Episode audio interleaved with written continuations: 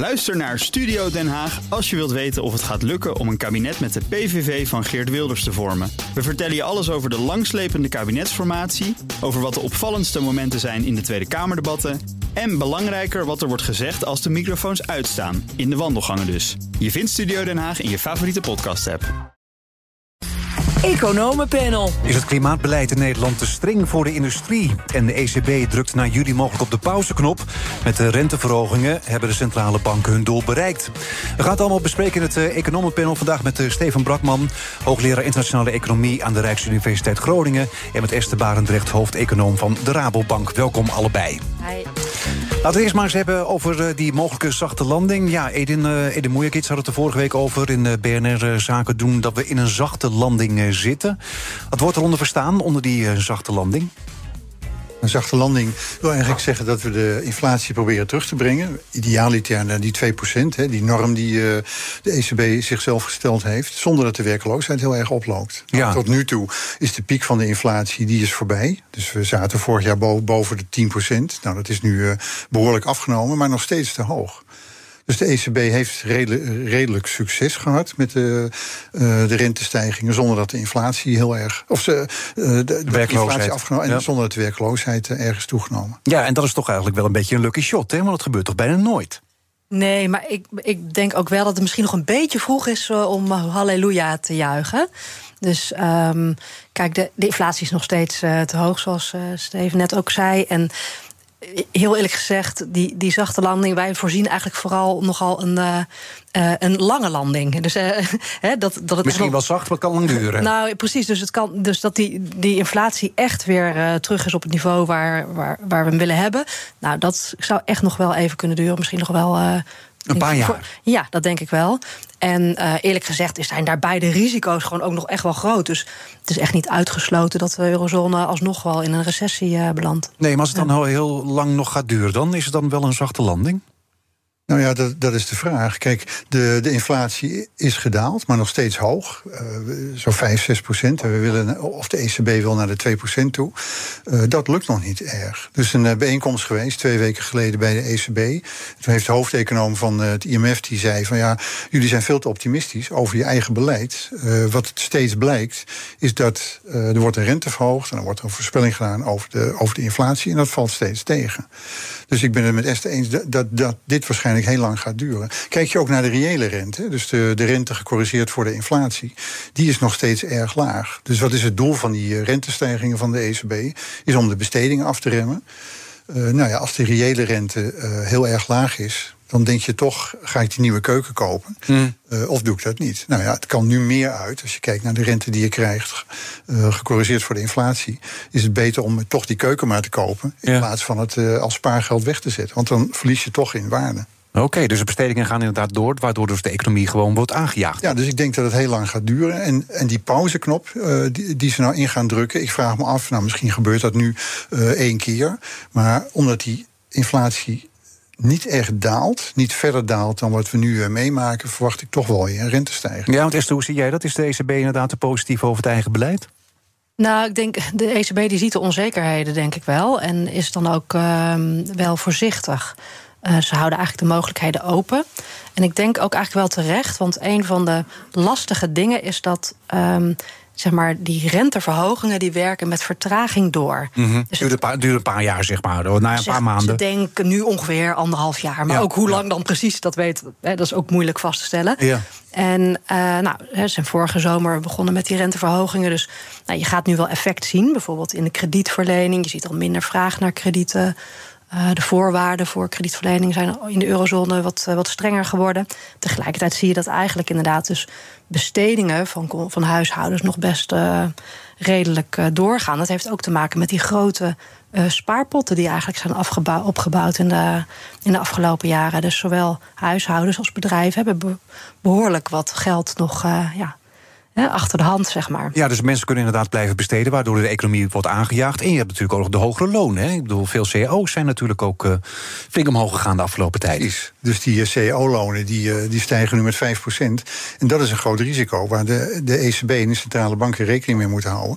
Dat die inflatiespiraal nu zich lijkt te verankeren in de economie. De, de beroemde of beruchte loonprijsspiraal ja, die begint nu toch te werken. Dus ja? Hebben we daar nu last van al? Nou ja, ik verwacht toch dat dat, uh, dat dat betekent dat die daling van die inflatie lang gaat duren. Zoals we het net over hadden.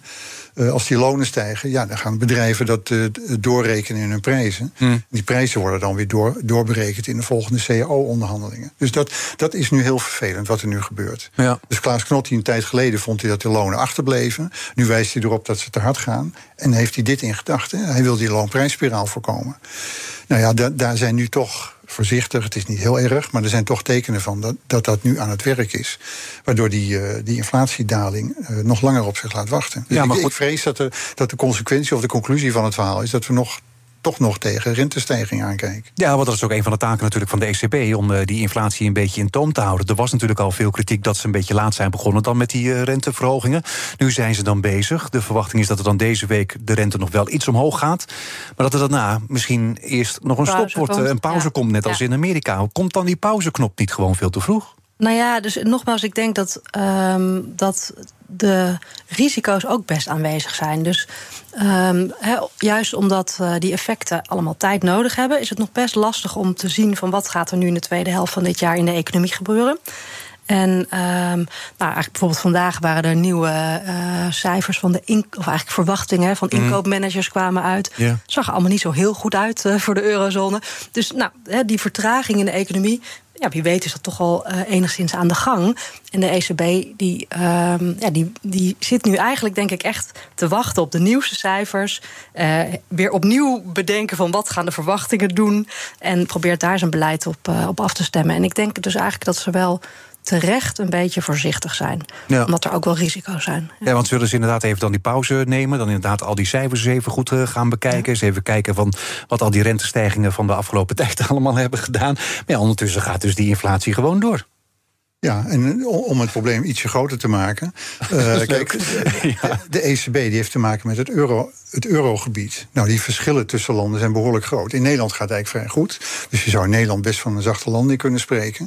Maar bijvoorbeeld in Duitsland gaat het een stuk minder goed. Dus de ECB die moet ook uh, dat afwegen tegen elkaar. In sommige landen gaat het beter dan in andere landen. En dat is ook een probleem waar ze mee te maken hebben. Dus ze willen ook niet, zeg maar. Uh, het nadeel van het ECB-beleid is het one size fits all. Terwijl uh, ja, die, die, landen zitten in verschillende omstandigheden. En daar willen ze ook rekening mee houden. Dus ik denk wel dat Esther gelijk heeft dat uh, de ECB nu pas op de plaats zou kunnen maken. Maar dat is niet genoeg. Dus mijn verwachting is toch, ook door die loonprijsspiraal, dat we tegen het einde van het jaar toch weer een rentestijging uh, tegemoet zien. Ja, wat inderdaad, nou ja, die rente heeft dus in uh, verschillende landen verschillende uh, ja, effecten eigenlijk ook. Mm -hmm. Kan je dan in andere landen kan je dan snelle dingen stuk maken, omdat het bij ons misschien nog wel redelijk nou goed ja, gaat? Ja, ik denk misschien een paar voorbeelden zijn ook hè, van het. Um, uh, hoe gevoelig een economie is voor een hoge rente hangt ook weer van veel dingen af. Onder andere van hoe lang zijn leningen vastgezet, bijvoorbeeld. Bij ons is dat redelijk nou, lang, hè? Als je kijkt naar hypotheken, dan ja. heeft Nederland natuurlijk een traditie van eigenlijk best lang rentes. Hier, hier iedereen feest een 20 jaar vastgezet, dus niemand heeft problemen hier. Nou, nou ja, ja, uiteindelijk zijn er natuurlijk ook wel weer mensen die toch tegen het einde van een renteperiode ja. aanlopen. Maar over het algemeen is dat hier vrij uh, voorzichtig ingezet. Um, en uh, bijvoorbeeld in het zuiden van Europa is dat vaak wat minder uh, lang vastgezet. Dus je ziet nu bijvoorbeeld al in Spanje, Italië zijn ze daar ook mee bezig dat ze toch aan het kijken zijn vanuit de regering. Dus niet vanuit de centrale bank, maar vanuit de regering. Van ja, kunnen we daar, moeten we daar misschien toch ook weer maatregelen nemen om huishoudens te beschermen? Hè, tegen oplopende rentekosten. Nou, en dat is dan voor de ECB weer een puzzeltje. Hè, hm. Want dan is eigenlijk uh, de overheid weer aan het afzwakken.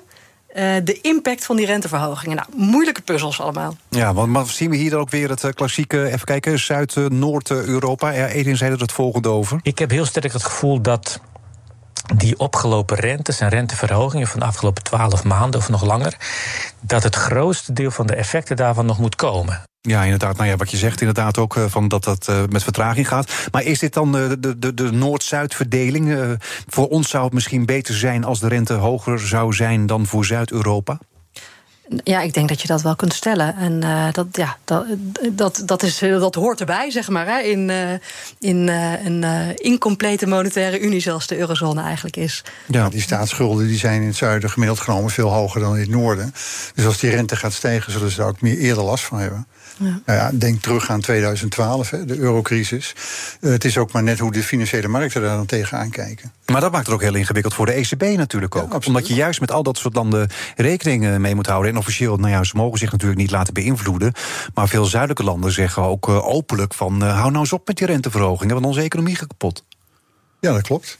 Ook uh, zeg, zeg, maar politiek zijn er grote verschillen binnen Europa. Dus kijk naar het verschil tussen traditionele verschil tussen Duitsland en Frankrijk. In Frankrijk vindt men eigenlijk dat de ECB ook een werkloosheidsdoelstelling zou moeten hebben. Uh, en Duitsland vindt dat helemaal niet. Die zegt nee, je moet alleen maar naar de inflatie kijken en that's it. Ja. Uh, dus er zijn ook politieke verschillen om de, die, die ja, landen kijken verschillend tegen, tegen zo'n centrale bank aan. Ja. Dat is natuurlijk ook een complicatie in, uh, in het bestuur van de centrale bank. Maar ja, het lijkt nu allemaal uit te komen op een uh, zachte landing. Maar als je de rente dus misschien te snel gaat verhogen, krijg je misschien dan die harde landing. Mm -hmm. Hoe zou die eruit kunnen zien? Willen we dat weten? Meer werkloosheid. Ja. Maar ja, kijk, in, in Nederland, als je het daartoe beperkt, uh, stel dat het werkt, die, uh, die bestedingsvermindering. Een tijdje terug hadden bedrijven, bij wijze van spreken, dus een voorbeeld, hadden ze 100 vacatures. Nou, als, dat, als die economie wat afkoelt, hebben ze 30 vacatures. Nog steeds veel, hè? Dus nog steeds veel. Uh, dus in die zin kun je in Nederland echt spreken van een zachte landing. BNR Nieuwsradio. Zaken doen. Edwin Mooibroek. We zitten midden in het economenpanel vandaag met uh, Steven Brakman en Esther Barendrecht. Ja, Nederland heeft een uh, relatief uh, streng klimaatbeleid vergeleken met andere landen. En de huidige beleidsplannen die zullen het verschil alleen maar groter maken. En daarmee groeit ook het risico dat bedrijven activiteiten gaan verplaatsen. Dat schrijft de PwC. Ze hebben een zogeheten speelveldtoets 2023 gedaan. van ja, hoe groot is het dan het risico dat de bedrijven naar het buitenland gaan vanwege de Nederlandse klimaatmaatregelen. maar ze zeggen ook, Nederland heeft ruime subsidies die het ook weer uh, voor een groot deel weer goed kunnen maken. Ja. Ja, want Nederland heeft eigenlijk een, een zeg maar een beleidsmix. Hè? Dus enerzijds regels, sommige dingen mogen bedrijven niet meer. Uh, anderzijds inderdaad, dat heet dan beprijzen. Dus dat je Um, CO2-heffingen en dat soort dingen? Dat je, dat je zegt van nou, als je CO2 uitstoot, dan moet je daar een prijs voor betalen. Want dat heeft negatieve effecten voor de wereld om het bedrijf heen. Um, en het uh, derde is inderdaad uh, subsidies.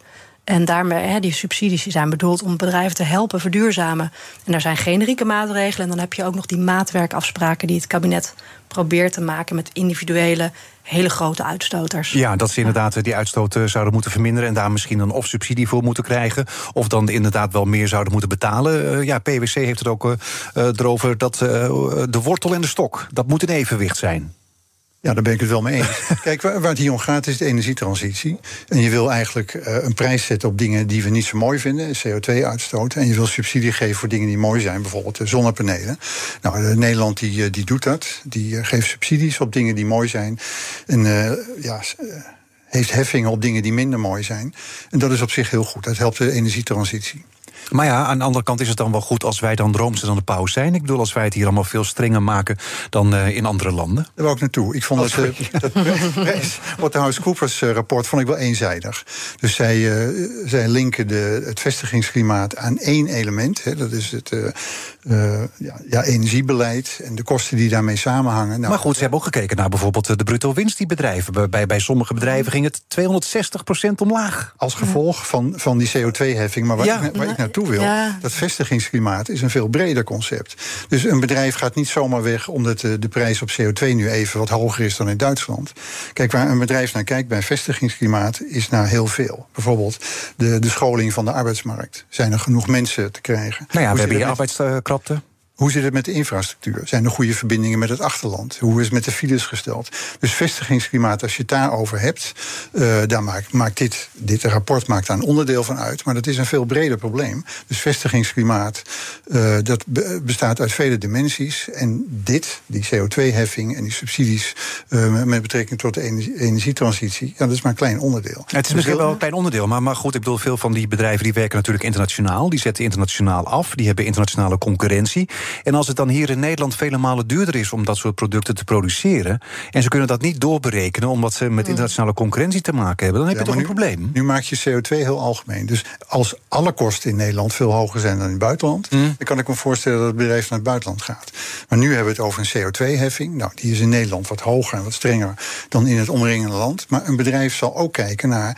eh, die, die kan bijvoorbeeld naar een, eh, een land gaan waar de, de milieuregels eh, afwezig zijn.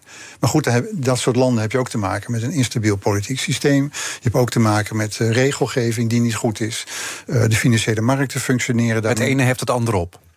Ten dele wel. Dus wil je, wil je een, echt een uitspraak doen over het vestigingsbeleid, eh, dan moet je dus die discussie breder maken en zeggen: Nou ja, CO2 maakt daar een onderdeel van uit. Nou, voor bepaalde bedrijven een heel belangrijk onderdeel. Ja, want ze hebben zeker naar ook eh, chemische bedrijven gekeken natuurlijk. Steel Ja. en de kunstmestbedrijven, daar, Ja. daar is die energie natuurlijk heel belangrijk voor. Maar in algemene zin, eh, als je naar vestigingsklimaat kijkt, moet je al die elementen moet je meenemen. Dus ik ben voor gemiddeld genomen voor de bedrijven niet zo bang dat ze snel zullen verhuizen in Nederland, omdat wij een prima vestigingsklimaat hebben. Esther?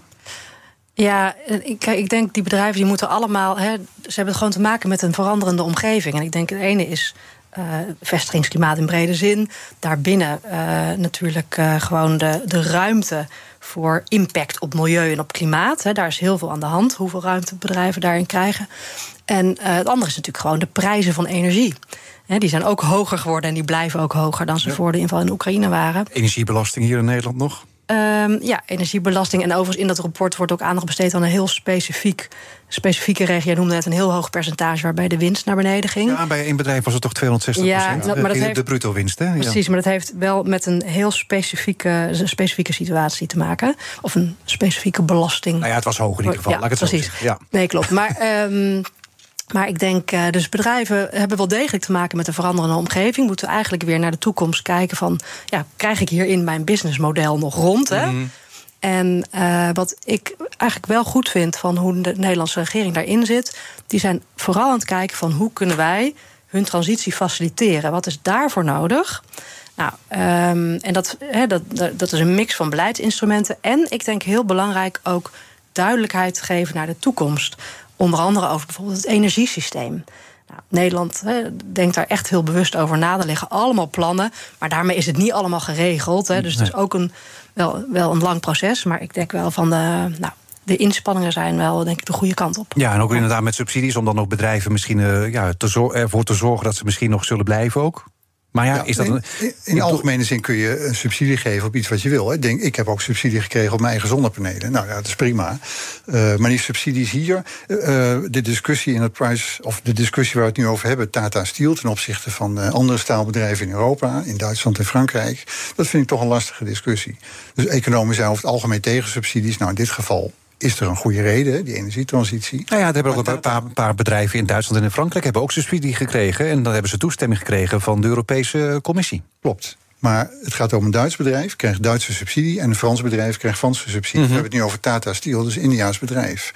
Dus de vraag is: moet Nederland een Indiaas bedrijf een subsidie geven? Je zou kunnen zeggen: Nou, energietransitie is belangrijk. Dat is een mondiaal probleem. Dus het is niet alleen een probleem voor Nederland of Europa, maar ook een Indiaas probleem. Dus dat de Indiaanse overheid ook mee zou betalen om het Dat Tata zou Steel hier in Nederland te, te du- Dat verduurzamen. zou helemaal niet gek zijn. Ja, Dus- maar ja, ze hebben de verduurzaamheidsplannen hebben ze al een klein beetje aangepast. Omdat het, tenminste, dat lijkt het op, omdat het allemaal een beetje te duur werd allemaal.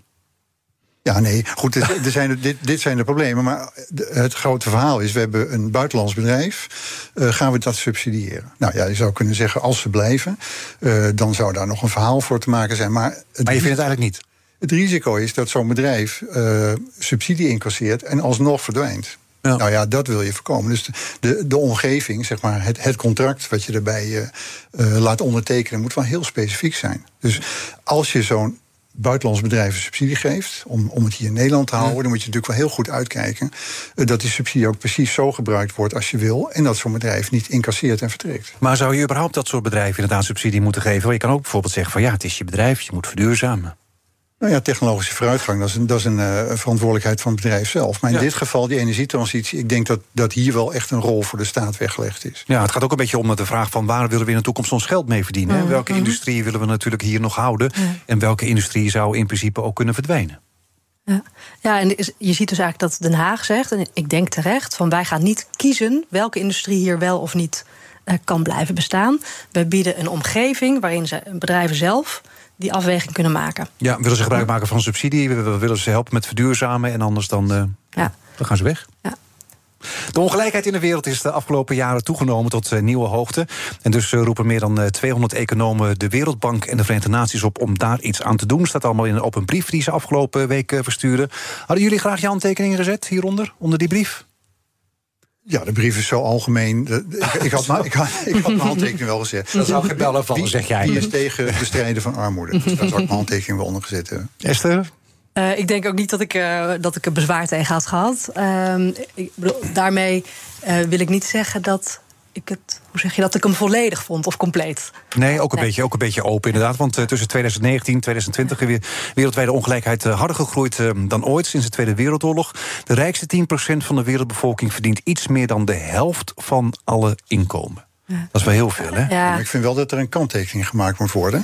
Je moet eigenlijk onderscheid maken tussen inkomensongelijkheid tussen landen. Dat, dan vergelijk je gemiddelde inkomens. Mm -hmm. Nou, wat je daar ziet, is dat, dat de wereld veel gelijker geworden is. Dus sinds het midden van de jaren 90 van de vorige eeuw zijn er enorm veel mensen uit de armoede, armoede gehaald. Maar door corona er misschien ook weer een beetje ingedrukt. Corona is een klein detail. Ja. Maar eh, de grote lijn is dat met name India en China en Azië, die zijn sinds de halverwege de jaren 90 gaan meedoen met de mondiale markt. En daar hebben heel veel mensen van geprofiteerd. Dus gemiddeld genomen is de ongelijkheid tussen landen die is echt fors afgenomen. Mhm. Maar binnenlanden, en daar hebben die opstellers van die brief het over... binnenlanden is de ongelijkheid toegenomen. Maar is het misschien binnenlanden misschien wel niet erger?